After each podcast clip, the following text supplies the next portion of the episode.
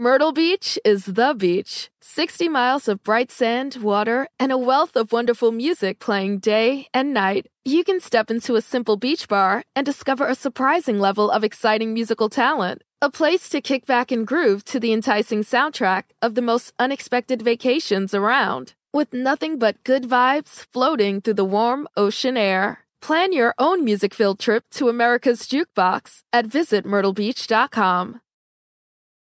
Life is a highway, and on it there will be many chicken sandwiches. But there's only one McCrispy. So go ahead and hit the turn signal if you know about this juicy gem of a detour.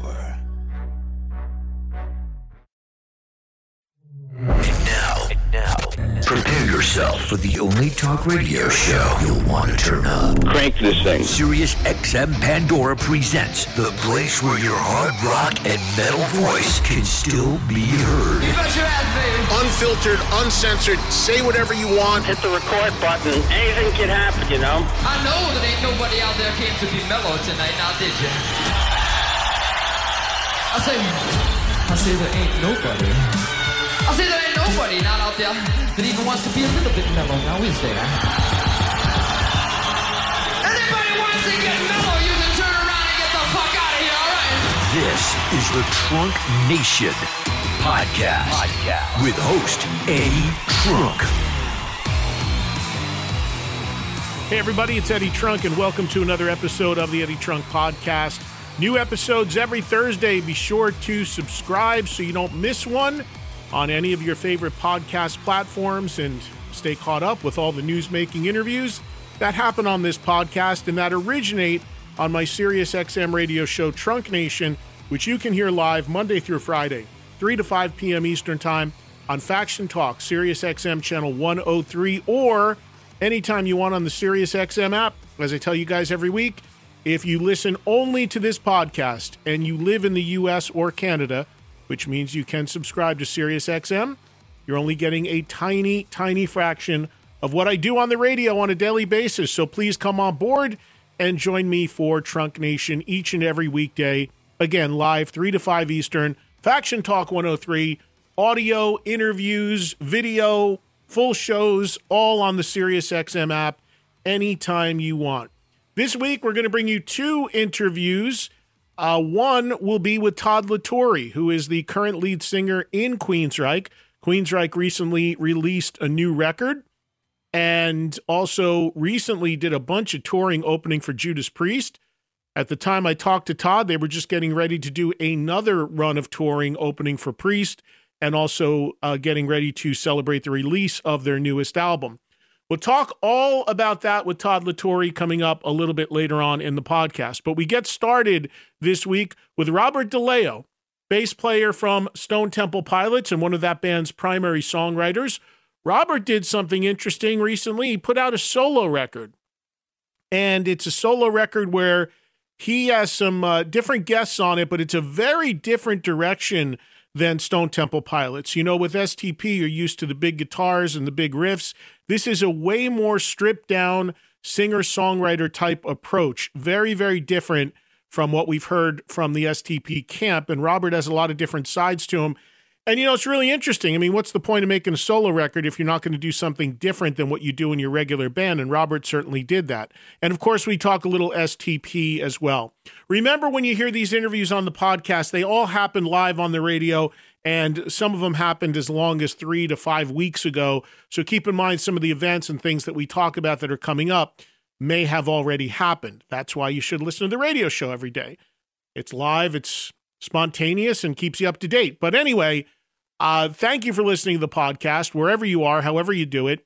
And I hope you enjoy these interviews I have for you this week. So we'll start with Robert right now and get Todd La Torre of Queensrÿche up second for you on this week's Eddie Trunk podcast. Joining us live now on Trunk Nation is Robert DeLeo. Robert, Eddie, how are you?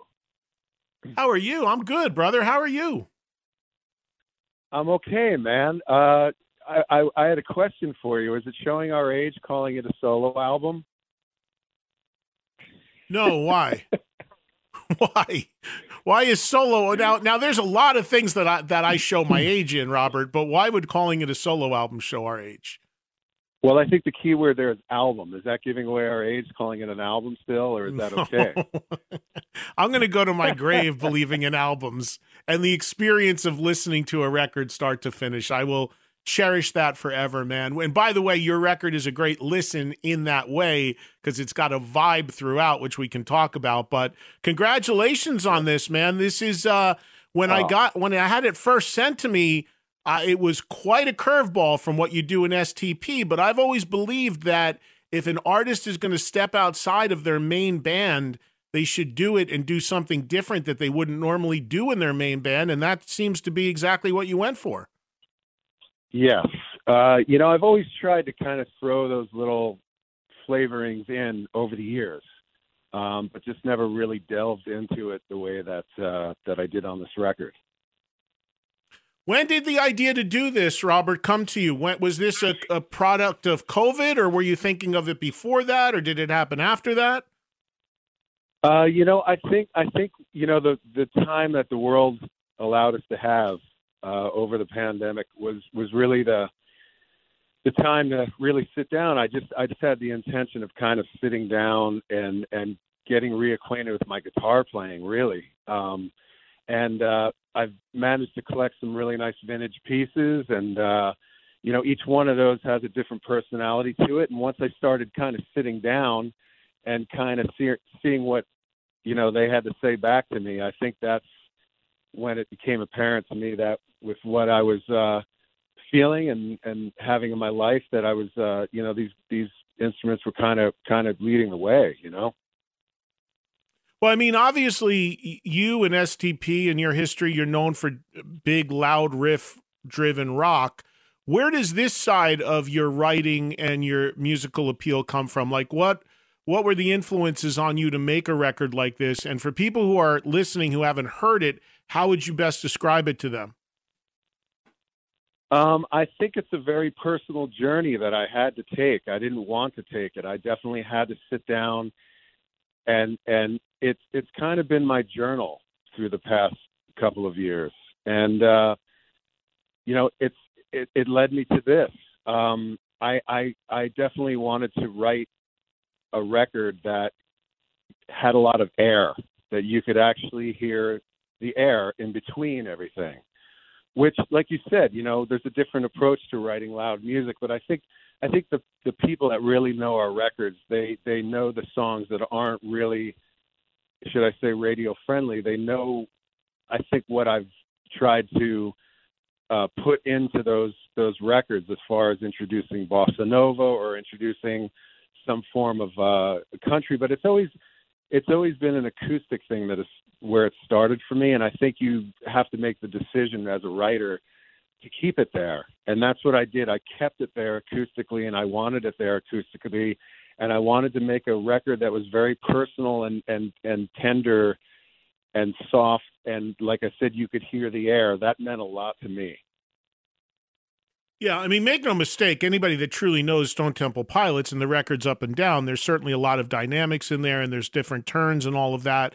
But again, at the core in the big radio songs, it's known as, uh, you know, the band is known for uh, being a loud rock band and a band I love, of course. But this is, yeah, this is a totally different side. Now, you mentioned uh, it being a journal. Are you somebody that actually keeps a journal? Are you a guy that's kept notes in a journal of your life for a long period of time?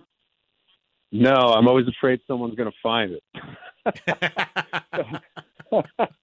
but I uh no, I, I I keep my journal musically and through ideas and songs. And that's really what this is. It's my kind of my idea of of, of an acoustic, you know, journal. That's what it's been. Yeah, now of course in STP you you play bass and everybody knows that and you're a phenomenal player, but you said you wanted to get in touch with your guitar playing side. Um, how much guitar do you play and have you played guitar on STP records? I have played guitar on STP records. Um, you know, I think with some songs that I've written and the way that I want to express that guitar part, um, you know, I've I've done it. Uh, but but this is this is kind of different. I think it's coming from a place of, uh, like I said, keeping it there in that acoustic format. You know, acoustic guitar is definitely different than electric guitar, and um, you know I had to kind of sit down and kind of reacquaint myself with with these in- instruments, um, and and get to back to where I was. Where I was, I like like most bass players, I started out on guitar. So, um, not that I've been playing too much bass, I just hadn't been playing enough guitar.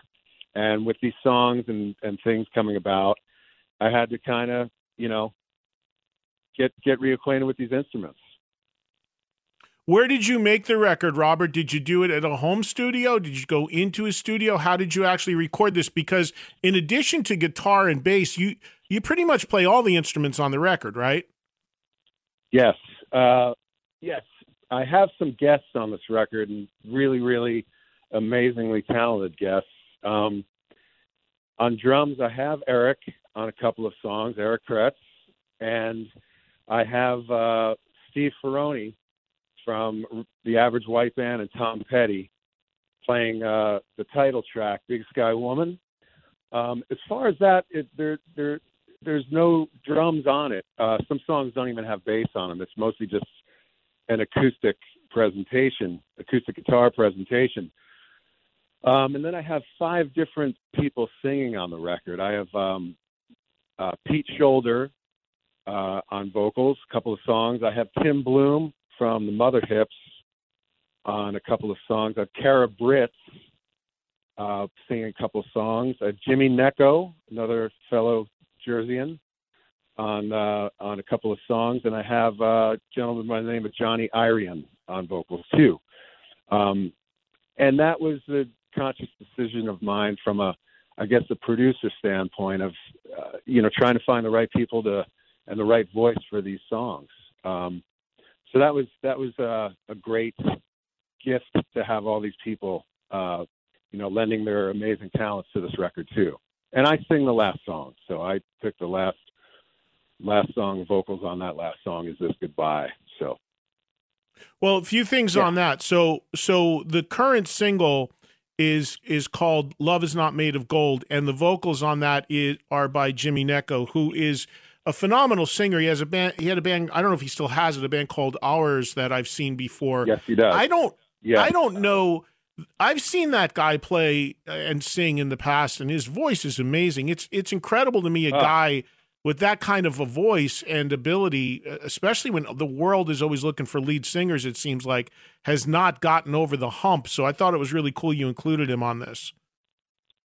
I love Jimmy and I love his voice and you know we met in a special way. You know I I found out about Jimmy through Chester Bennington, and Chester kind of uh, said that Jimmy was one of his favorite singers, and ironic enough and sadly enough, um, me and Jimmy got together and sang at Chester's funeral. Uh, so mm. Jimmy sang "Amazing Grace" at Chester's funeral, um, and uh, it was a a very heavy moment. I don't think it was dry eye in that that crowd, and uh, that's how Jimmy and I came about. So we have a special bond, um, and I had to use him on this record. Yeah, he's a he's a phenomenal singer, and I didn't realize that about the connection with with Chester. That's interesting. Now, there's another guy you mentioned who sings on the record by the name of Pete Shoulder, which I actually have a funny story about. But uh, I don't know Pete or who he is, but can you tell us about Pete? Pete uh, was was introduced uh, to me through uh, photographer Ross Halfin.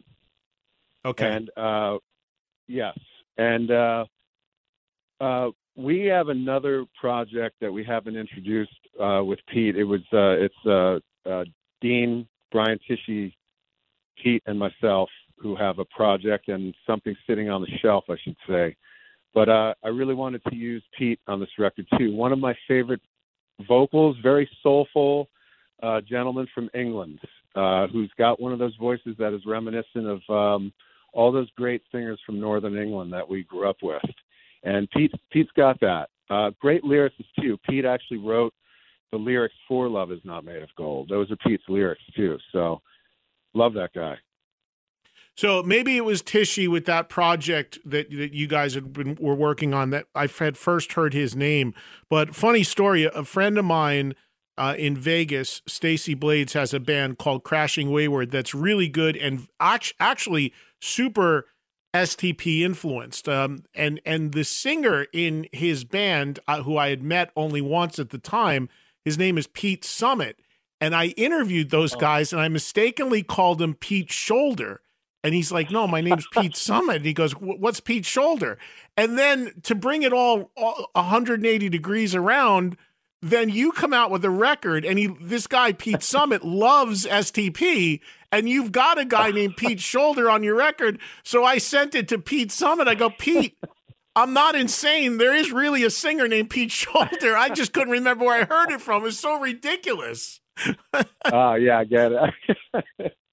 yeah, Pete, so, Pete Shoulder is it's Shoulder, not Summit on this record. Yeah. Right. And Pete Shoulder is a real guy, and as is Pete Summit, and both are great singers, clearly. So that's very cool. Now, why did you only sing one track on here, Robert? You do you mentioned the last track is this goodbye, but uh, why only one? Did you have the urge to do more, or did you just have so many other singers you wanted to put on there? You know, I, I looked at it this way, Eddie. I, I, I didn't want to make a record that at the end I was I was judging my my vocals or my my my lack of you know what I wanted to hear as a as a as a listener. And I, I just didn't want to sit here and judge the record at the end. I wanted to listen to the record as a listener, and I think that's one of the main thing I, I one of the main things I tell people about you know what keeps you humble in music and what keeps you interested in music. I think it's remaining a fan of it and a listener of it. And uh, you know, I, I I wanted to do that with my own record. I wanted to be a listener of my own record at the end. So the record is out now. It's called Lessons Learned, and it's your first ever solo record. What has been the response so far that you've heard from STP fans about it being uh, being so different sonically than what STP is? What what's been the uh, the bulk of the feedback that you've heard?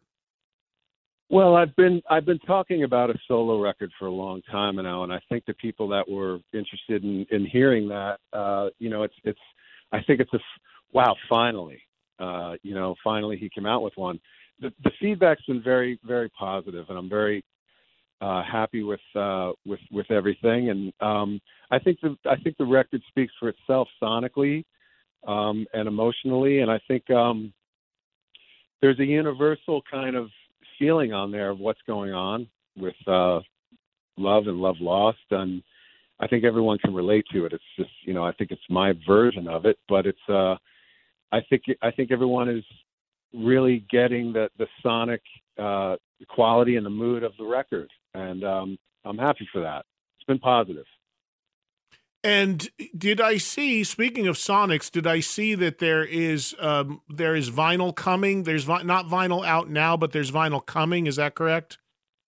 Yes, at the end of this month. I want to make that clear because uh, there's such a weight on vinyl, and I'm so happy that vinyl has come around to be a thing again. Um, and I, I, you know, specifically put all this artwork together, this great artwork together for vinyl, because I, I can't wait to have that in my hands. And I can't wait for everyone else that ordered it to have it in their hands. But that's going to be arriving at the end of this month. I actually just got the confirmation today. Yeah, I'm looking at the album cover, and it's very cool. That what that is is that is that a drawing or a painting? Tell me about that. It's actually a photograph I took on an iPhone 7, and I think the lack of quality of the iPhone 7 and when I treated it a little bit, it turned into kind of looking like an oil painting. Um, but that mm. was a picture I took up in Santa Barbara, California, one night, and uh, that's an old, ancient California oak tree that with with the with the moon shining. I just snapped that picture. The lighting that's on the tree is actually from the street lights. So I, I captured a moment there, and I instantly saw that and said, "That's going to be my record uh, cover one day." And I love you've got the stereophonic logo there at the top. So that's very cool as well. Uh, but yeah, I had heard that. Was, that. I go ahead.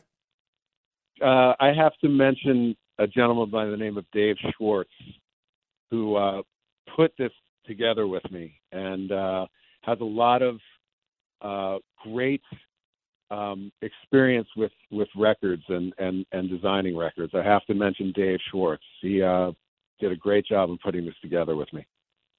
Yeah, and fans don't realize that there's a lot of times. I mean, people who are on the vinyl kick. honestly, I'm not one. I'm still a CD guy, but the people who are on the vinyl kick, and I know it's a thing. They want the vinyl the the actual day the the record actually is released.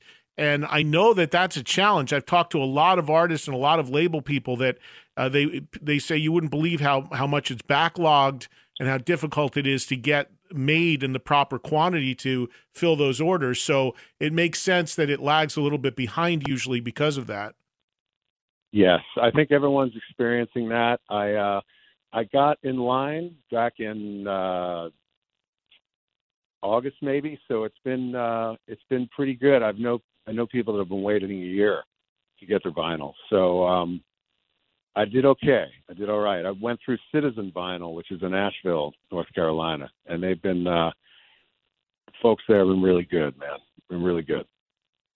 So, do you envision being able to do live shows in support of this record? I mean, having different singers on it, I imagine that's a challenge, although you could obviously use one to cover all the material in a live setting. Is it something that you hope to do to go into maybe some small places and play these songs live? I think it would be more of a of a of a kind of one one time filming thing. I think you know getting getting singers that range in in in location from California to England is going to be tough, and everyone being on the same schedule. Um, you know, there's a lot of people that contributed to this, and I think to do it right, um, you know, I have a gentleman by the, Dave, the name of Dave Eggar on uh, strings, and uh, getting string players in, and I mean, I'd love to do it the way that I actually track these songs. It would be an amazing thing to do that. Um, it just be it's it's going to be tough to try to get everyone together. I, I'll try, but uh, yeah, it's gonna be tough. Yeah, I would imagine uh, that to be the case. Um, what's going on with STP? You know, I just uh, looked at.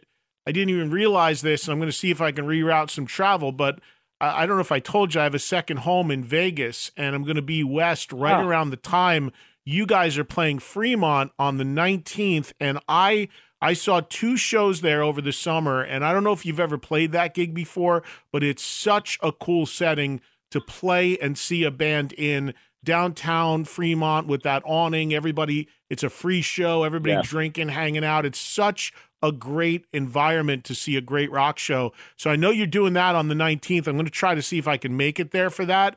But is that is that a one off as far as US?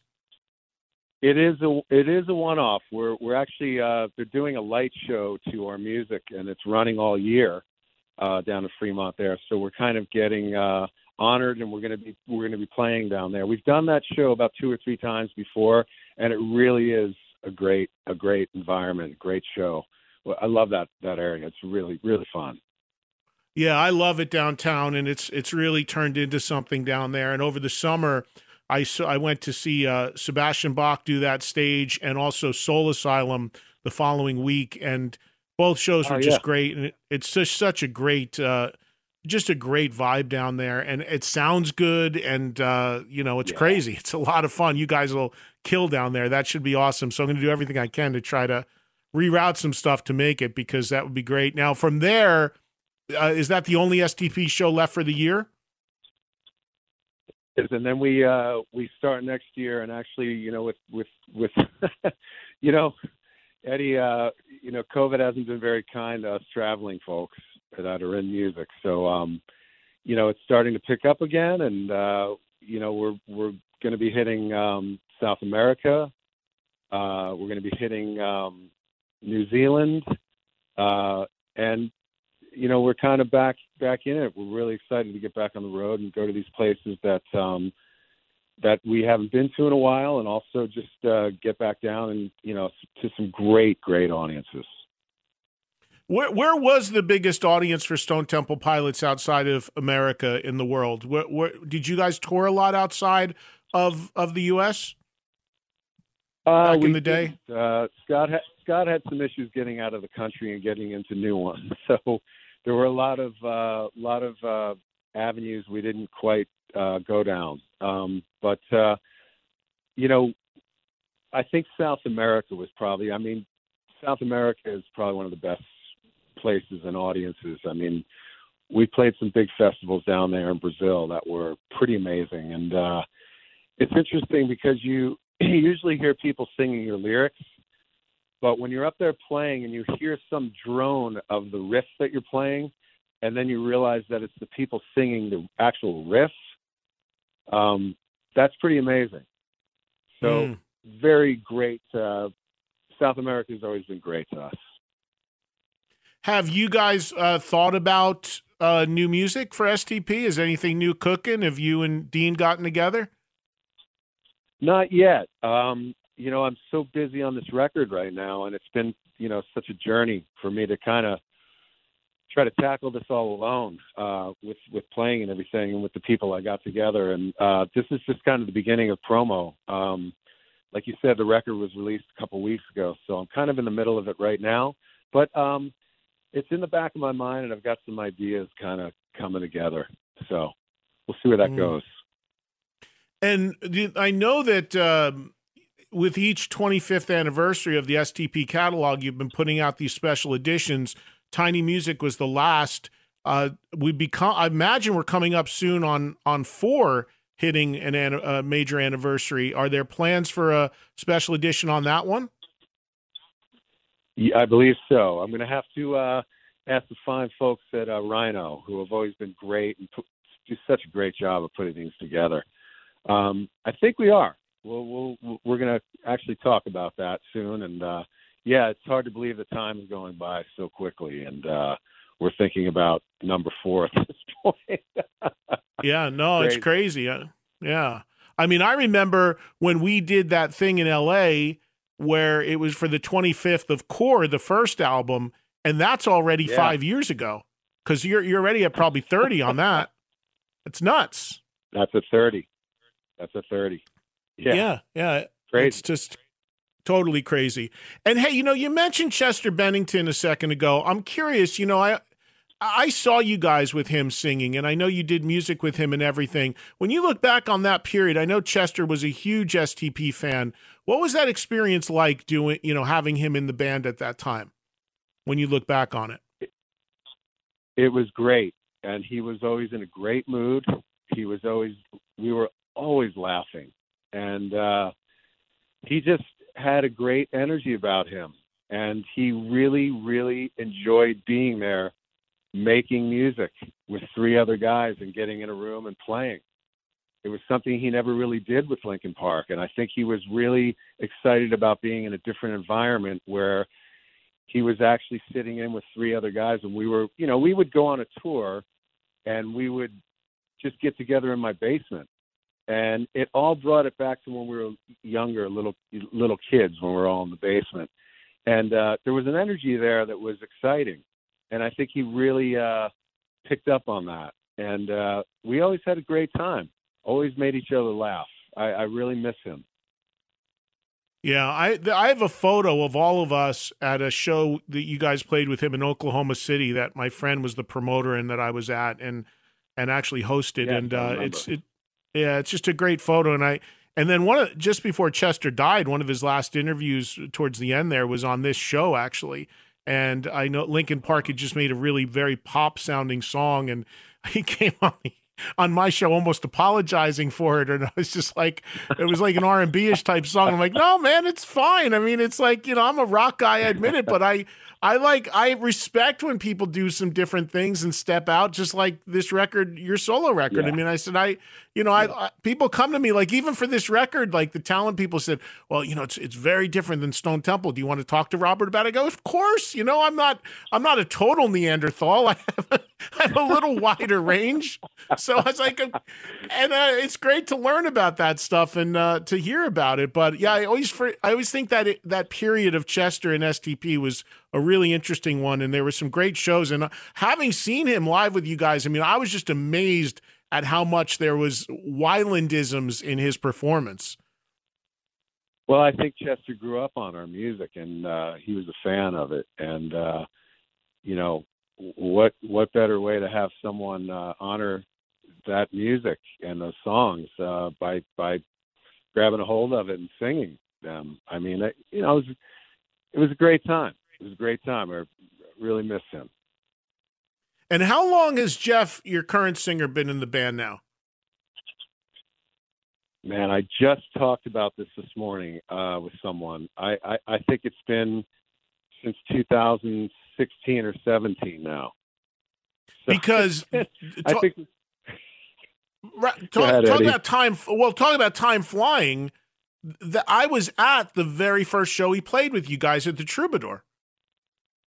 Yeah, yeah. That and I remember memorable. remember that.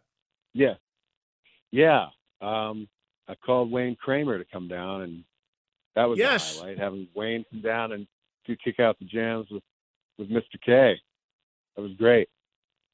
Yeah, and I remember that show too because you guys were trying to maintain, I guess, some sort of, um, you know, I guess mystique, or you didn't want his first show with STP being out all over the internet because it was the only show I ever went to now, thankfully, your management, your managers are friends, and they didn't make me do it. But there was phone. The phones were locked up. Phone people were yeah. outraged because people were coming in and they had to put their phones in these packets so that they couldn't take video or photos. And I remember um, speaking to your manager about it, and he said, "Well." beyond not shooting stuff, he goes, watch the vibe in the room when people aren't constantly looking at their screens it, it's totally different. And he was right. It was very, very cool. I would now again, I didn't have to surrender my phone, so maybe he trusted me not to take right. photos and video. But so maybe I would have felt differently. But I was like, yeah. And then later on, after that, that kind of became the norm for a little while. I think I heard Tool did it and some other bands where it was actually like, you know, put the phones away for a couple hours. Yeah, you know, um, those those those phones have they've changed our lives, haven't they? Um, not always for the best, but uh, you know, as far as attention span, I think um, you know we didn't come up with that. I think it was uh, our management that kind of came up with that. It was uh, you know for that reason and other reasons, but yeah, I think um, it, it it's a nice experience when people are really just focused on you know what we grew up on is being at a concert and concentrating on the show, watching the show. Does he does it bother you from a stage standpoint looking out to a crowd and when you look out there and you see nothing but or half the people with phones in the air looking at your performance through a screen versus actually just being in it? No, it doesn't bother me. I think it's their way of kind of preserving what they're seeing. I mean, they're there enjoying it and you know, if I see something cool, I I I I film it too. You know, I I I think it's for preserving it um, for posting it. Um, I think it I think it lets the memory live on for everyone else. So I, I'm cool with it. I don't I don't I don't mind it. Yeah, yeah. Well, listen, buddy, I appreciate the time and congratulations on this record. Again, Robert DeLeo's first ever solo record is out now. It's called Lessons Learned. And if you uh, if you're looking for um, some really cool, uh, mellow atmosphere, th- there's a great, like you said, there's space. There's there's an atmosphere. That's the biggest word I could come up with after listening to it. There's an atmosphere that it puts you in a in a place and a zone listening to this record. And I, I what we talked about at the top of this conversation. I mean, I'm all about albums, and I love the experience of track one through ten or one through eleven, and that journey that that music takes you on. And this record absolutely does that, man. So congratulations. Uh, mission accomplished. Thank you, Eddie. I appreciate it, man. Thank you for, so much for having me, man. Anytime. I hope to see you in Vegas in a couple weeks. I'm going to do my best to try to get there and uh, have some fun down on Fremont and uh, see you guys crank it out a little bit. It's been it's been too long, so it'll be fun if I can get out there. I hope to see you. Man, come on out. We'd love to see you, Eddie. All right, Robert. Uh, my best to the guys, best to your family, and uh, hopefully I'll see you soon, man. Sounds great, man. Thank you so much, man. You got it. Take care. Yeah, you too, Eddie. Thank you. Bye bye. Thanks to Robert DeLeo of STP. Interesting stuff on his solo record. Very, very different. Be sure to check it out if you are interested and look forward to the next Stone Temple Pilots activity. We talked about me going to that show they played in Vegas on Fremont. Unfortunately, I did not make it. I was not in town at the time that it happened, but saw some photos and stuff since it did happen, and it looked awesome. And that's just such, such a great setting to see a show, Fremont Street in Vegas. So didn't make it, even though I was trying to and wanting to, as you heard in the interview. Myrtle Beach is the beach. 60 miles of bright sand, water, and a wealth of wonderful music playing day and night. You can step into a simple beach bar and discover a surprising level of exciting musical talent. A place to kick back and groove to the enticing soundtrack of the most unexpected vacations around. With nothing but good vibes floating through the warm ocean air. Plan your own music filled trip to America's Jukebox at visitmyrtlebeach.com. Who doesn't love a classic chocolate chip cookie? Famous Amos has been making them since the 70s, 1975 to be exact. With semi sweet chocolate chips and a satisfying crunch, it's everything classic in one bite sized cookie, and fans couldn't get enough. That's right. You'll find our original recipe, the one you know and love, in every bag of Famous Amos original chocolate chip cookies. Find Famous Amos anywhere you buy your favorite snacks. Start clean with Clorox because Clorox delivers a powerful clean every time. Because messes happen. Because. The charcoal mask. Great, because why would I put that on my face when I could drop it in my sink? This is what I get for multitasking. Ugh, why is charcoal so sticky? Hello? Hey, Janice. I am so sorry. I thought I was on mute. no, we don't need to reschedule. I'll just stay off camera. Ooh, yeah, that happens. So start clean with Clorox. Use Clorox products as directed. Life is a highway, and on it there will be many chicken sandwiches. But there's only one McCrispy. So go ahead and hit the turn signal if you know about this juicy gem of a detour. All right, next up, Todd La Torre of Queensrÿche. He's been the voice of Queensrÿche, replacing Geoff Tate now for, I guess, about 10 years. Made a couple sol- uh, studio records with the band, made a solo record not too long ago. And of course, Queensrÿche recently out opening up for Judas Priest, a bunch of touring that they did with them. This interview from a few weeks ago was just when Queensrÿche were about to get on the road again with Priest, and their new album was just about to be released. Here is Queensrÿche's lead vocalist, Todd La Torre. Todd, how are you, bro? I'm doing good. How are you? Good, man. Hey, the first thing I want to ask you is um, you live in Florida, and I'm always thinking of all my friends in Florida. How did you do with the storm? You okay there? Yeah, you know, it was it was originally headed for Tampa Bay, and uh, it was really scary looking. Uh, you know, people boarding up their houses and whatnot, and then it took a quick turn to the south of us. So I think we had maybe somewhere in the 70s mile per hour winds. I didn't have any structural damage. Lost a bunch of a bunch of fencing and a little bit of gutter damage, but other than that, like really got lucky and dodged a big bullet on this one. So yeah, but thanks for asking. Yeah, no, I'm, I mean you're from Florida, you're a Florida native, so uh, I imagine it's you know running through storms like this is just part of living there. It's probably old hat at this point, although it's probably something you never get quite used to. That's true. Yeah, I mean, some people are like, "Why do you live in a state where every year you have the potential of losing your entire house?" and I'm like, "Well, it's just where I'm from. It's where I was born. It's where I live. Yeah, we're. I mean, we're used to it, but we've gotten really, really lucky. I mean, if this was a, a strong Cat Four that came through, I don't know that I would have a house. Yeah, yeah. Well, I'm glad it worked out for you. I'm glad everything is cool. So, um, you guys are on a little break, and then you get ready to start up on Thursday, uh, going back out with Priest again, right? That's correct. Yeah, we did some rehearsals in Tampa, and we're all on the tour bus right now, traveling up uh, to Connecticut for the first show. And uh, right now, we're in South Carolina uh, at a hotel, sitting in a parking lot. oh, I thought you were in Connecticut. Okay, you're headed to Connecticut, right? Yeah, we're headed there. How is the you know this connection with uh, Queensrÿche and Priest? Uh, it started with the Vegas residency, right? That's the first time you started doing shows with them, correct? Correct. We were initially um, to do the Scorpion, the residency with the Scorpions, and that Right. can got kicked down the road a couple times.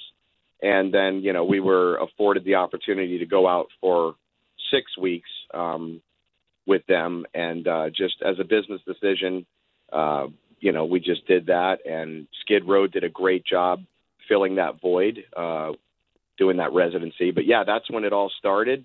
And then we did a tour, a six week tour with them throughout North America. I think that was April, May, somewhere in there. And then, uh, to our surprise, we were asked to continue another leg of the tour. So this will be another six week run um, through the U.S. And we're really, really honored and excited to be back out with Judas Priest. They're uh, amazing people, such an awesome band, and it's a real treat for all of us. And as a singer, how cool is it for you to maybe be able to share some notes or even get to watch uh, Rob out there, even at this point in his life, as good as he still is? How how that must be a treat for you as a vocalist. It's really awesome. I mean, uh, you know, growing up, being such a huge fan of Rob Halford, uh, you know, it's it's pretty awesome. There was a sound check we did, and he was standing. It was the only one in the venue at that point, and uh, he watched us do Queen of the Reich at sound check, and you know, there's that little party that's going, wow, this guy's watching our band play something with his undivided attention, and uh, you know, it's it's it's really great. He's a super nice guy, and uh, yeah, I mean, if I if, all I need is the invite, and I'll be out there singing Painkiller with him. So if he hears this, there's a little wink, wink. But no, to to hear them play and watch them every night is is really awesome, and uh, we couldn't be more happy. You know what's amazing about Rob too is is if you talk with him, he really keeps up with everything going on in metal. Like, and obviously fitting for the name Metal God to, to, to have to you know have to keep up. But whether they're new bands, young bands, old bands, old bands making new music, he's he's really like you know he really knows what's going on as far as who's doing what and keeps an eye on everything going on out there in the metal world. It's pretty impressive because most people have having done it as long as he has, it's just like worried about what they have to do and checked out on everything else. That's true, and you know I do see on on on his social media, you know he'll uh, he'll give shout outs or wear a T-shirt of a newer band or hold a CD up of you know a band that's not you know some legendary 30 40 plus year old band but yeah he definitely seems to be very in tune with the uh, the pulse of what's happening in the rock and metal scene. So this new album from Queensrÿche, which is out now, Digital Noise Alliance. Uh, I was I was trying to think, is this album three or four for you as the singer? This is the fourth one. Fourth one. And I got to tell you, man, I was listening to it. It's really, really good, and it's got a lot of like classic Queensrÿche hallmarks to it. There's a lot of diversity to it. Tell me about this record coming together and writing it and the uh, approach to it, what you guys were going for here, and did it? Yeah, I imagine like most records, uh, uh, some some of it written or at least uh, knocked around during the pandemic. Yeah, I'll try to give you the uh, short version. Um, basically, yeah, once the vaccines became available and it the guys felt safe to travel, um, we all got together in Florida and um, we really started working on songs from just very uh, small guitar riff ideas that Michael had. Um, Casey actually created an entire song from the drums, and then Michael wrote music to that. Um, and then Eddie, the only two songs on the record that were kind of written prior, uh, meaning just one person kind of creating it all, was Eddie Jackson wrote uh, the song Realms and Nocturnal Light. And then Mike Stone came in and revamped all the guitars with the the classic Queensrÿche type of uh, chord structure and phrasing and whatnot. Um, but but really, we all created this as a complete team effort. From Michael contributing to lyrics, Casey contributing to melody, vocal melodies. Um, I had a couple of guitar riff ideas. You know, um, everybody was all over the place helping each other to create the best songs that we could. You know, Michael brought in all of the old vintage amps from Rage for Order, The Warning, Mindcrime, Empire, and Promised Land. So instead of using, you know, a Kemper or having one particular rhythm sound, we experimented uh, with every song and whatever song that vibe was, you know, Michael would say, "Well, let me play this on the Rage for Order amp and see what that sounds like." So, a lot of experimentation. It's a collection of songs. It's not a concept album, but it was all composed and done during the shutdown because you know we're we're always gone and and it's so hard to to get back into that headspace after you've done fly dates or whatever. And Zeus did the uh, producing and mixing and mastering on it, and it was a lot of fun. You know, it's getting really great reviews, and I think there's a like you said, there's diversity. There's I think there's something for everyone. You've got some some things that might belong on uh, Empire or Promised Land, and then you've got some other things that sound like they could have been on the Warning or Rage or you know something like that. So I think it really kind of encompasses a 40 year career of Queensrÿche's classic sound, but today. Well, you know, you can hear the diversity in the record in just the three videos that were released from the album. Forest is a, a, a ballady, silent lucidity ish type of song in terms of tempo and direction. And then Hold On is like a straight up hard rocker with a great hook. And then you got Behind the Walls, which is more of an epic and a little more proggy. So, really, uh, and I don't know if that was by design, but the three songs you made videos for all show all sides of Queensrÿche and, and some slightly different sides. Yeah, well, thanks for that observation. I mean, I think you know, we we rolled the dice, and and as a as a band, we decided to put Forest out as the second single because amidst all of the the the heavy stuff that just seems to be so prevalent by all these bands, we thought this would really kind of cut through a lot of that noise, if you will, and uh, and show them early that hey, you know, the record doesn't sound just like the first single, which was in extremis. Let's show them early that there's there's some diversity here. It's a curveball.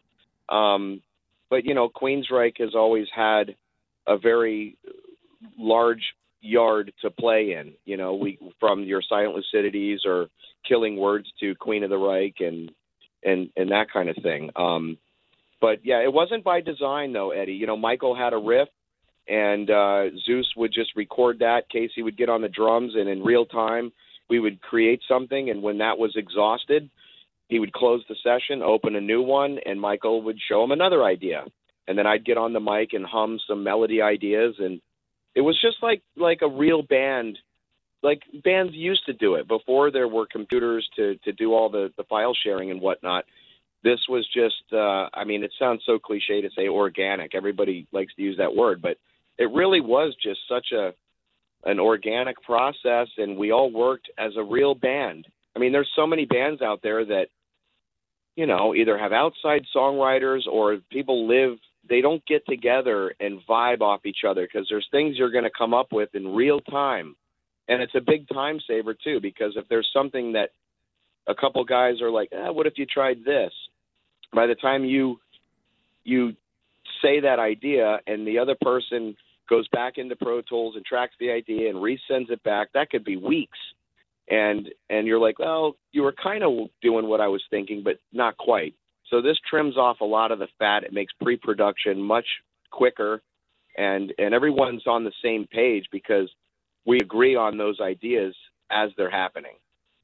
Were you able to all get in the same room and record this record? Did you guys all Absolutely. record at the same time in one studio? It wasn't so you didn't yep. you didn't send stuff around. You you all got in and recorded and looked at each other while you recorded it.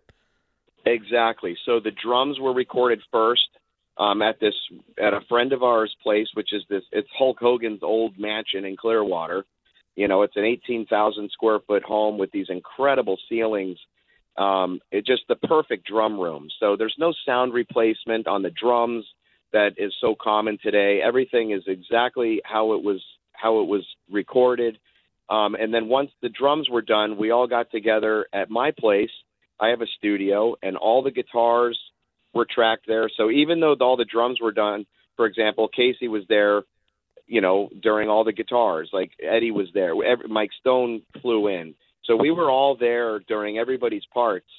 Um, and it was uh, it wasn't like once this person was done with their part, they vanished and they would just hear it after it was all done. We we were all together through the whole process.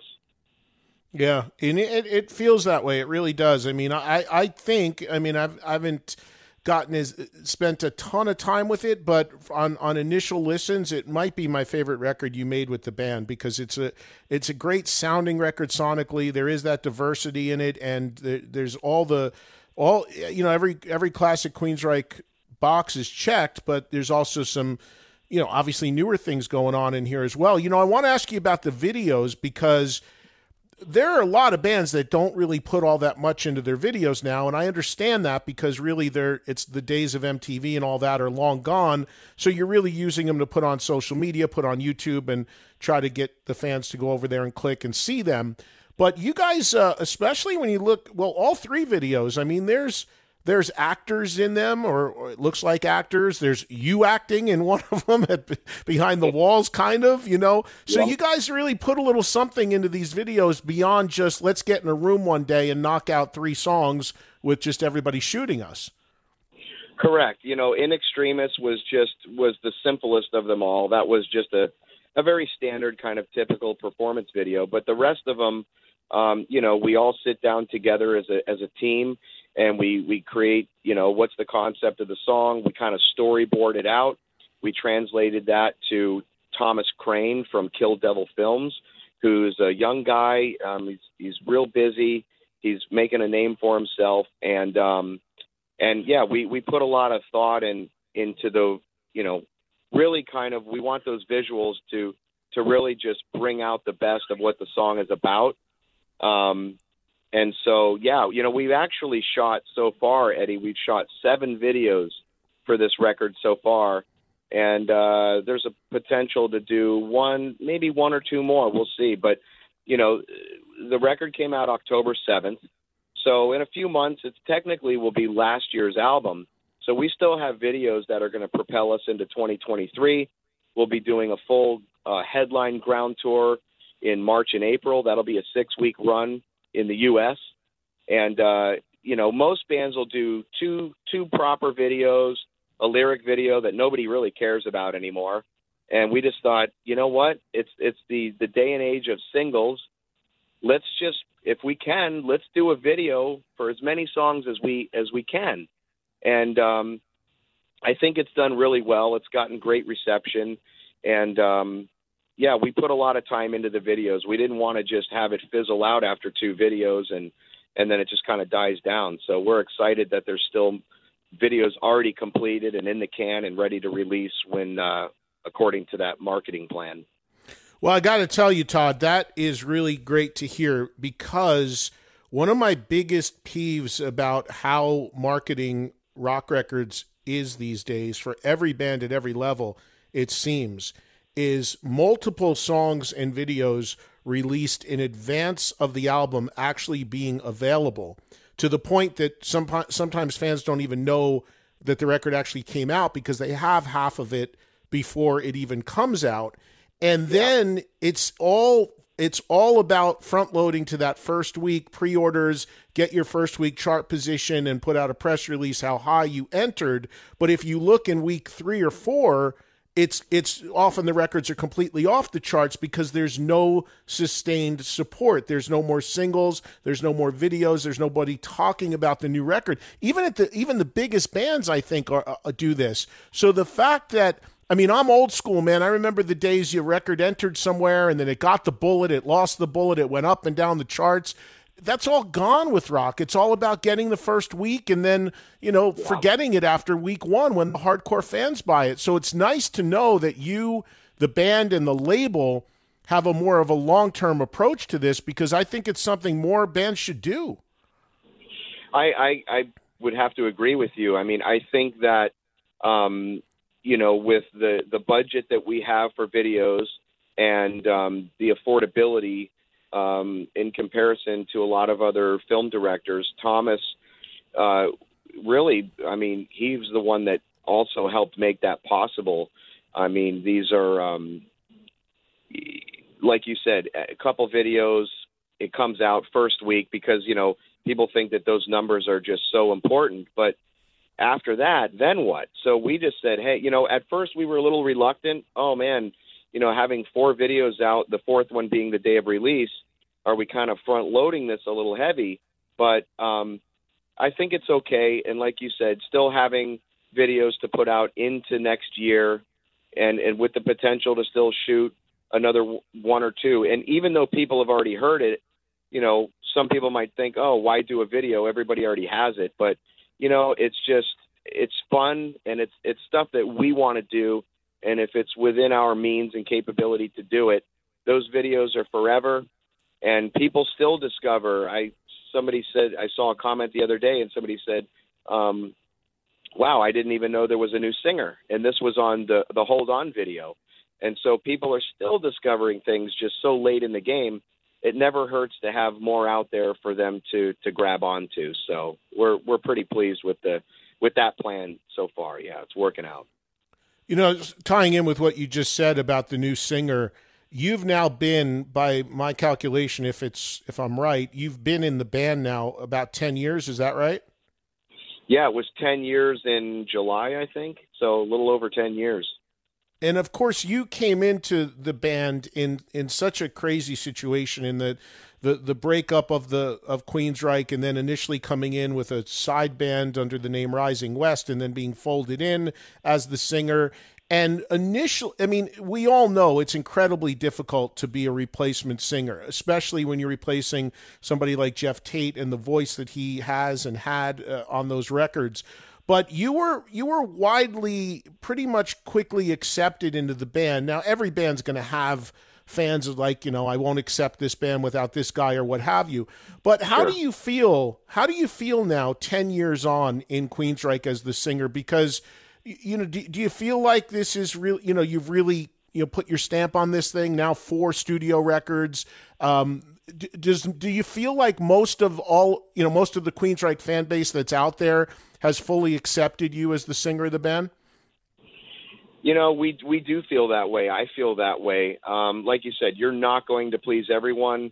There are the purists that just will only accept the original lineup, and uh, but you know, again, if you take the the biases aside and you just listen to the band now and judge the work, I think it stands on its own merit, and I think that the you know the people that aren't on board are not on board are a very small minority when you consider um, how many people really have gotten on board, how many people dropped off uh, for many years ago that have come back into the fold and are just supporting everything that we're doing.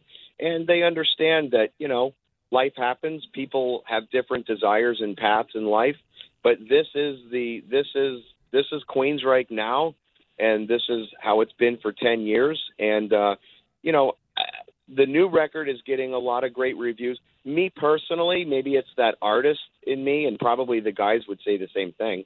You know, our best since I've been in the band has yet to be written. The best, you know, what I would consider like the you know the holy grail, you know. But we're really proud of the new record, and honestly, we're we're already writing new ideas for the next one, and and I I, I kind of feel like the next one's going to be like the summit of what I've done so far. And but I do believe that each record there is progression, um, and and uh, you know after ten years, a big part of me doesn't feel like I have anything to prove anymore. Like I've solidified my myself in the band, but I'm always striving to do better. So in that sense, there's a part of me that feels like I kind of still need I need to outdo myself, you know, and uh, and we're always, you know, we work so well as a team. Um, I couldn't ask for a better group of guys to create music with and and play and tour and live together and do what we do. So I think um, you know to those people that might have thought I'm maybe the new singer would be a, a one album guy then that that happens. As you know, there are bands that that just did one record. You know, I'm four records in, and we're working on on the fifth one. So it's all good. Everything's going so well in the band. I mean, the other part about this too is when with your arrival in the band, it really a, a huge part of it is it signaled a return to the classic Queensrÿche sound because let's be honest. I mean, uh, as a fan of the band, and you were a fan of the band before you joined it, in those last few years before you came on board, the, the band did lose its way. It did get a little out there for a lot of people. So I think the combination of your ability to sing and what you contribute, but also the fact that in a lot of ways you were viewed as uh, being a component that got the band back in the in the classic Queensrÿche groove. Well, I think it's a, a there's a couple parts to that. The, briefly, you know, um, with all due respect, there were no longer um, outside writers. So just just by the fact that um, Jeff was no longer in the band, I think the band was able to submit ideas to whoever the next singer would be, um, to be like, hey, you know, they're they're free to write and create whatever, and not have maybe something that would be deemed as quote too heavy pushed aside. You know, I'm I'm a metal guy. I mean, I like all kinds of stuff, but you know, when I got in the band, I said, just so you know, you're never going to write anything that I'm going to consider too heavy, and let's do this. Let's have fun. And so, you know, in the beginning, Michael would pull out hard drives of some great ideas that he had that were were never worked on beyond his submission. Um, and so, you know, these guys really just got back to doing what they what they want to do, and and uh, I'm just one component that um, allows that to happen very freely and comfortably, and and they let me express myself to sing how I want to sing on this stuff. I mean, they know that I'm not gonna. You've heard my solo record. I would never sing some of that stuff in the way that I sang it on a Queensrÿche album. However, there are some heavier elements to my voice that are not typical of Queensrÿche, but I think that over 10 years, I've been able to to do some of those things in a in a in a tasteful way, uh, as to not deviate from from what the classic Queensrÿche sound really kind of is is about. Well, you know what I think is amazing. Speaking of the classic Queensrÿche sound, and this record and and the records you've made with the band truly have it. But what's amazing to me is the band's lineup now has two original members in in Michael and Eddie, and somehow, even with just two guys left from the original five, you still are able to sound so much like classic Queensrÿche. And I imagine a lot of that comes from the fact uh, I don't know Casey, but I'm assuming Casey was a fan of the band. I know you were a fan of the band before you joined. I know Mike Stone had history with the band's been in and out. But uh, where do you, where do you think that comes from? I mean, I can't really think of a band that is down to two originals left, but is still so in line because Queensrÿche in its original form, everybody contributed in terms of writing. I mean, DeGarmo had a big hand, uh, Geoff Tate did, all these guys did, but they're gone. Rockenfield's gone, but it still sounds like classic Queensrÿche. Well, that's a really nice compliment, and I'm I'm glad that you feel that way and that you sense that in the in the music. I mean, right out of the gate, you got two OGs in the band. You got Michael Wilton, who wrote, you know, the music to Empire, and you know, so many great classics. And Eddie Jackson. I mean, you have that. You know, he's the secret weapon in the band. Um, I obviously understand the isms and the nuances that that are Queensrÿche, and and look, I'm in the same headspace I've written lyrics before, and they've said, "Oh, you know, we we can't say that. That's already in another song." I said, "What do you mean?" I said something that was like a thousand yard stare. They said, "Oh, um, Geoff wrote a hundred yard or a hundred yard stare or something like," and I never even knew the song before. I think it was on American Soldier or something, and I was like, "Really?" So there's a lot of similarities in kind of the the the subject matter and some of the lyrics that I write that are just very congruent to what Geoff would write, for example. Now, Casey was a fan of the band for sure, but he's also been playing this stuff live for over five years. So he's really picked up on, you know, those those staple signature things. He's worked a lot with Eddie, uh, especially on this album, with having the bass drums and that foundation, that kick and bass locking in together really tight. He does. I mean, Casey's a great jazz drummer. I don't know if a lot of people know this you know, they remember him from all the heavy double bass and and you know, uh, fancy fills in the Kamelot days. But um, you know, he's a great jazz drummer and fusion guy. He plays a lot of funk, so he's got a lot of tasty hi hat work. And Scott would do some nice hi hat work.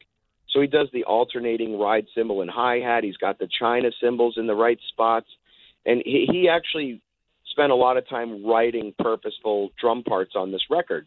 And so we just let him be him.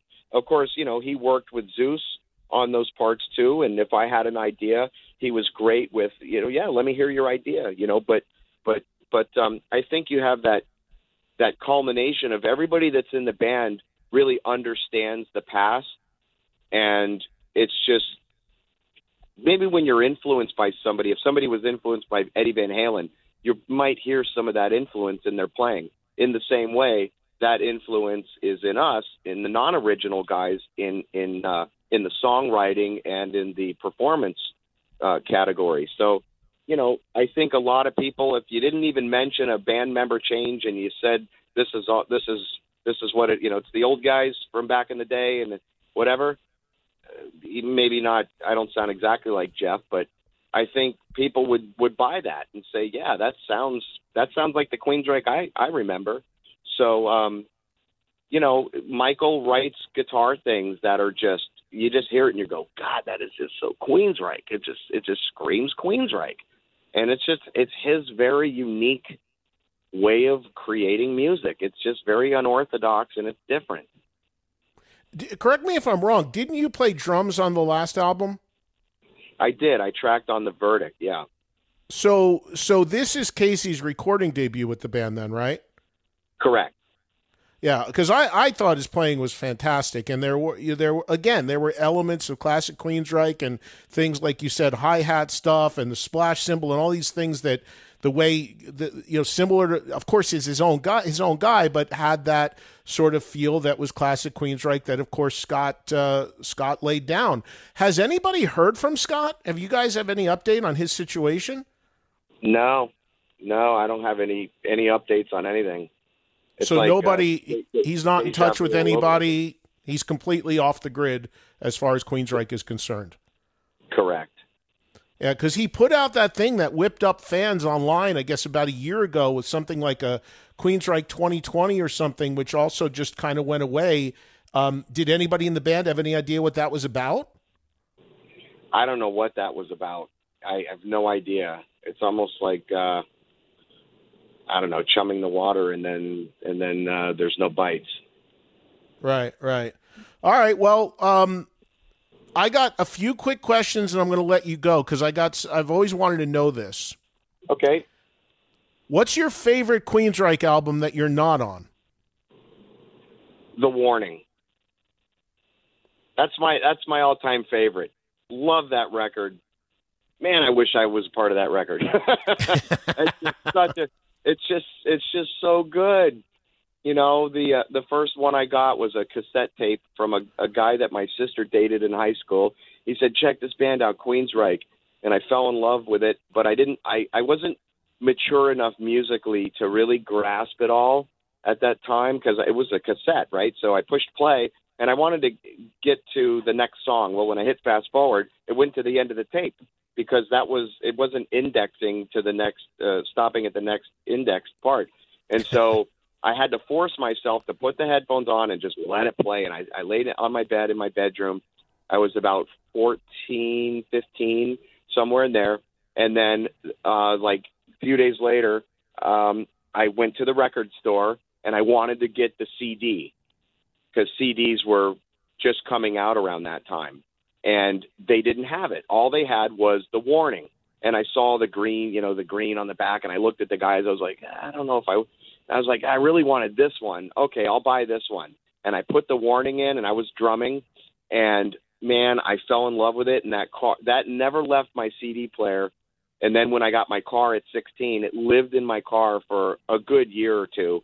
And I started really practicing the drums to songs like Before the Storm and the, you know, some of those really quirky parts that that Scott came up with. And that's my all-time favorite Queensrÿche album uh, of all time. That that I I mean, I hate to say I like them better than the ones that I'm on. I love the ones that I'm on, but there there is that you know as the fan and Sure. the nostalgia and and it was just so awesome to me.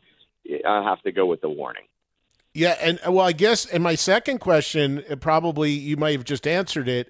I was going to ask you the very, very first time you heard Queensrÿche. So, was it hearing the warning, and was it getting that cassette, or did you see a video or hear something on the radio? No, uh, m- my sister's boyfriend came over to see her, and you know he helped me set up my drums in a better way. And he was already playing like "Eyes of a Stranger," and he showed me, and he showed me the song on the cassette, and I loved the the vibrato and that you know that I was into Iron Maiden, like Seventh Son record was my uh, still my all time favorite Maiden record, and and and that connected with me was the vocal.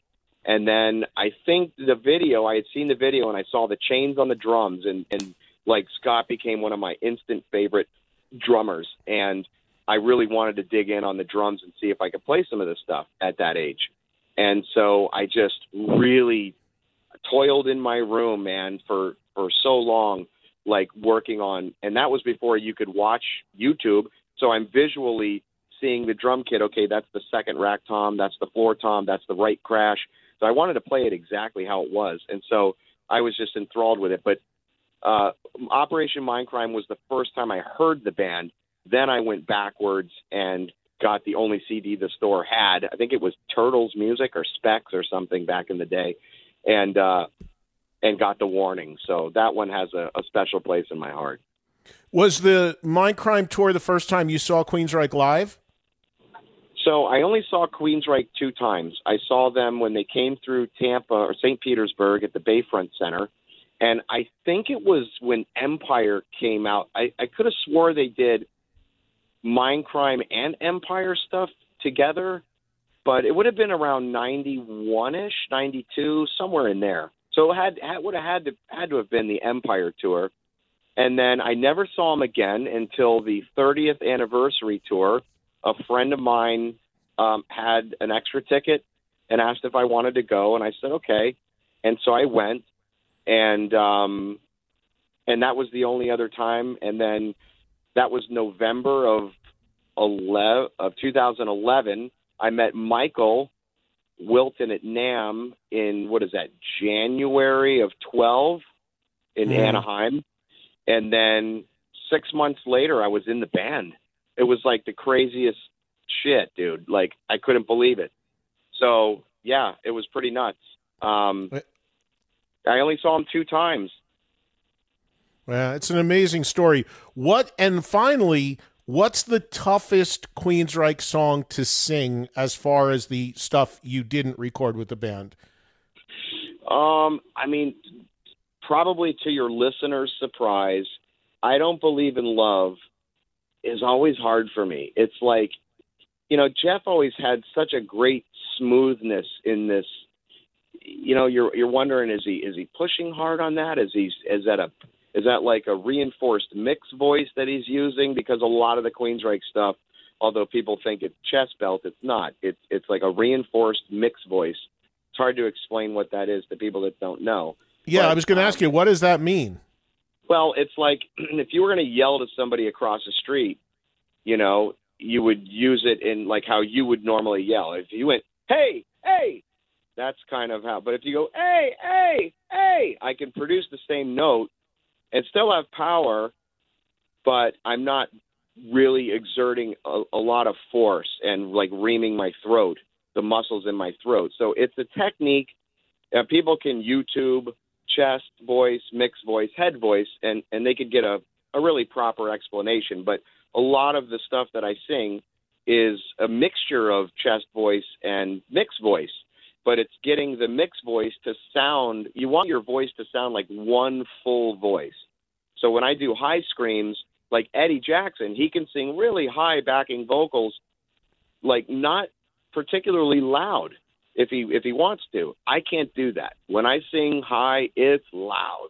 I'll blow your eardrums out if you're standing next to me when I do it. It's full blown crazy loud.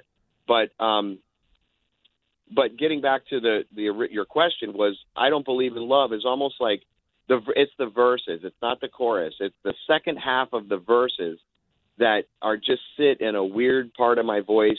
That's something I still try to work on. I can sing um, Queen of the Reich easier than I can sing Empire, um, for example. You know, So- you know what's really, you know what's really interesting about this, Todd. Real quickly, is that so you're we as we talked at the top of the conversation, you're you're about to go out and do a whole nother run with Judas Priest. And one time I was talking to Rob, and I said to Rob, "What's the what's the hardest part? Like, what's the hardest thing for you to sing?" And he, we were talking about "Victim of Changes." and he said it's not the big scream that comes up in that song. It it's actually the breakdown where he sings, you know, "Changes come over your body." You know, the whole the, where you'd think would be the easiest thing. He's like, "No, the high stuff." All he goes, but when I got to bring it down like that, he goes, "That that was always the most challenging thing." That blew my mind, and it ties in kind of with Yeah. what you're saying about uh, about Yeah. this approach. Yeah, there was. I, I got sick on one of the European tours. I had bronchitis. I went to the doctor. They said you have bronchitis. Okay, and my voice was kind of down here, and and uh, and I said to Eddie, "Hey, do you mind if we?" He's like, "You know, hey, let me know if we need to cut a song." I said, "Dude, I really want to cut Empire tonight." He's like, "Really?" I go, "Yeah." He goes, "Why don't we cut Queen?" I go, "No, keep Queen of the Reich, and if we can, let's cut Empire." He goes. But that doesn't make any sense. I go, dude, trust me. I it's I can sing Queen of the Reich five times the five times verse to one Empire. And he's like, Really? I'm like, Yes. And it was this I really you know, I really think we should keep it and Michael said, if he wants to cut it, let him cut it. And Eddie was being pretty adamant about wanting to play it. I said, you know what? We'll do it your way. If I blow my voice out, it's on you. He says, okay, it's on me if you do. so I said, I'm going to give it my all. We kept the original set. I sang Empire. It was really hard. And then Queen of the Reich came, and I and I did really well. But yeah, it, it's um, I think it surprises people, you know, where you a singer might struggle in that lower middle register, but Yeah. do the higher stuff easier. I don't, I- I don't know how to explain it. It's a technique thing. It's just uh, it's less strenuous for certain things for me. You know. Yeah, no doubt. It's it's really interesting. You going to do another solo record? I am going to do another solo record. Yeah, I'm going to do a proper a proper uh, follow up to the first one, and so Craig and I are starting to mess around with some some riffs and some ideas. You know, all my focus was purely on Queensrÿche, and now we're getting ready to do an awesome tour with Judas Priest. But you know, he he's I showed him some guitar riffs that I came up with. He showed me some stuff a week ago on his phone that he came up with. So definitely going to do that. It's just uh, right now I'm in in in touring mode and uh, excited to to put on a great show. And uh, we're actually going to be playing uh, integrating something new into the uh, off of the uh, the DNA record on the Priest tour. So that'll be uh, uh, maybe a treat for those people that are coming out. But yeah, I'm going to do a to do a follow up to that. You had said you wanted to make like a even heavier record and like almost a death metal type thing. You still want to do that? You still plan that? Yeah, so so outside of what I would consider like the proper follow up to my solo record, I have like an EP uh, of material that's like melodic death black. You know, it's kind of uh, you know you got the palm muted kind of iced earth type of uh, rhythms, and then you have some tremolo open chord things that are prevalent in black metal, but the the vocals are much more in lines with like kind of the song one by one that was on my it was a bonus track on my on my record that uh is kind of like uh behemoth but then there's some mixture of some melodic singing kind of tied into that too All I wanna Well, do everybody. that one separate separately though maybe Right, right. i don't even know if i'll do physical product on that but i want to put that out as like a little side thing Right, got it. All right, everybody, check out Queensrÿche. Their tour starts on Thursday in Wallingford, Connecticut. They'll be out as special guests at Judas Priest for a while. You can find all the dates at queensrycheofficial.com. And there's also a couple events that I'm going to be hosting that I'll see you on towards the back end, uh, January 17th through 21st, Rock Island Festival in Key West. Second year for that. I hosted last year. I'll be back to do it this year. Great event. So uh, we'll see you there in Key West. And also back on your, uh, you and I are one of our favorite spots, Monsters of Rock Cruise. I've been on every one. I think you've been probably on half of them at least. And Queensrÿche back on that April 29th through May 4th, sailing out of Miami. So kind of uh, easy for you on those, Todd. You live in Florida. You get to go to Key West and Miami. Nice and convenient. Yeah, yeah. The the Key West thing. I think I'm going to drive down. Just take a nice drive the day before, and so that'll be nice. And then I think the cruise actually leaves out of Orlando this time. Um, somebody was a friend of mine was telling me. Normally they they would leave out of uh, Miami, but I think Orlando is uh, is the port for that Monsters cruise. You know what? You are correct on that, and you may want to let whoever does your website know because I'm reading it off your website, and the website lists it as Miami, but you are Okay. right; it is Orlando. So I was reading it from your site and took it wrong. Yeah, we'll get we'll get that corrected.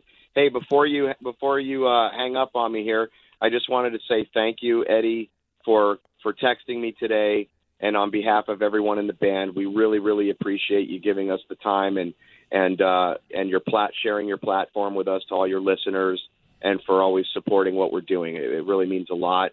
And there's a lot of artists you can be talking to, so thanks for carving out time to talk about Queensrÿche today.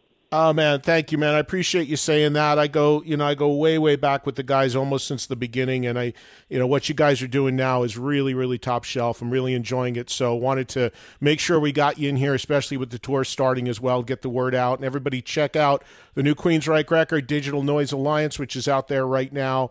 And is uh, look if you love classic Queensrÿche, there's nothing you won't love about the record. Todd, say, uh, safe travels out there. Say hello to the guys for me, and I'll see you on the road somewhere soon. Okay, and one last thing: Go Mariners!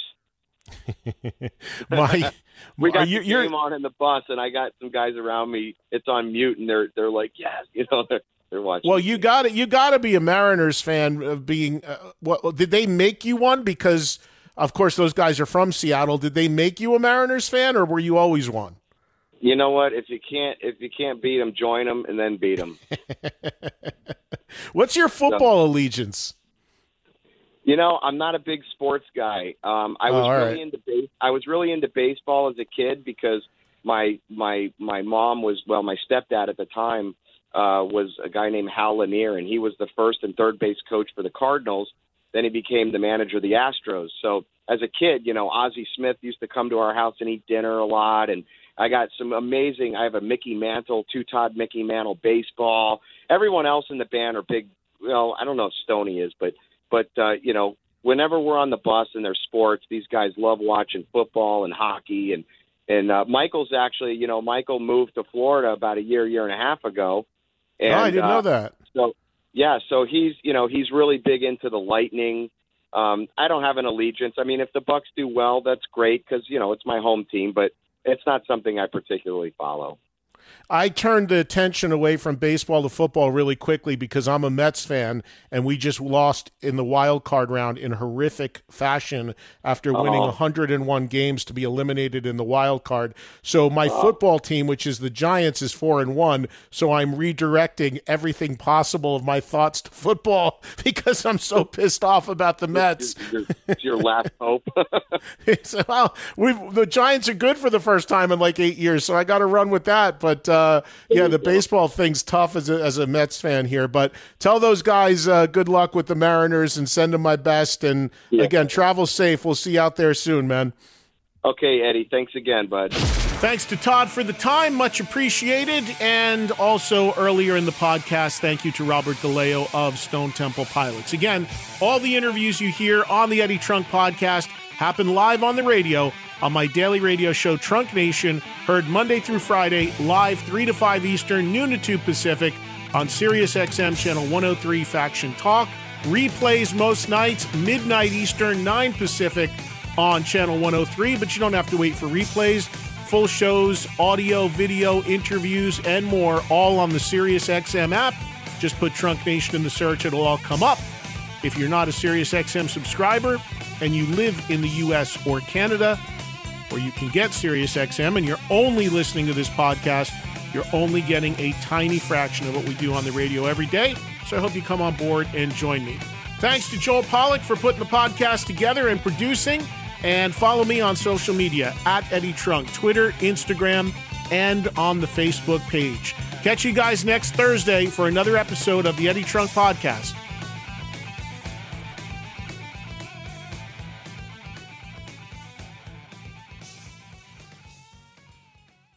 Myrtle Beach is the beach. 60 miles of bright sand, water, and a wealth of wonderful music playing day and night. You can step into a simple beach bar and discover a surprising level of exciting musical talent. A place to kick back and groove to the enticing soundtrack of the most unexpected vacations around. With nothing but good vibes floating through the warm ocean air. Plan your own music filled trip to America's Jukebox at visitmyrtlebeach.com. Life is a highway, and on it there will be many chicken sandwiches. But there's only one McCrispy. So go ahead and hit the turn signal if you know about this juicy gem of a detour.